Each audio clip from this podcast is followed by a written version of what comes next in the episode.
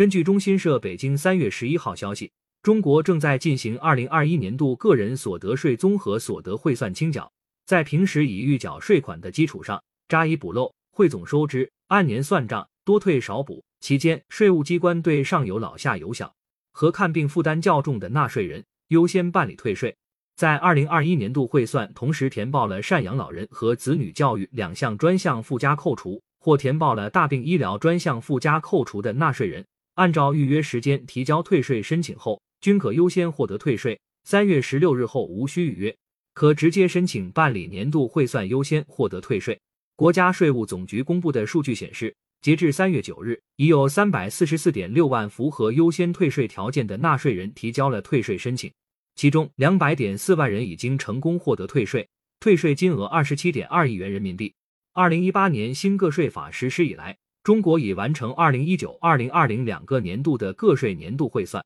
年度汇算需补税，但综合所得收入全年不超过十二万元，补税金额不超过四百元，以及已预缴税额与年度汇算应纳税额一致，都不需办理年度汇算。符合条件的大病医疗支出、子女教育、继续教育、住房贷款利息或住房租金、赡养老人专项附加扣除以及减除费用专项扣除、公益慈善事业捐赠等，可享受税前扣除。在中国境内无住所的纳税人，在三月一日前离境的，可以在离境前办理年度汇算。感谢收听羊城晚报广东头条。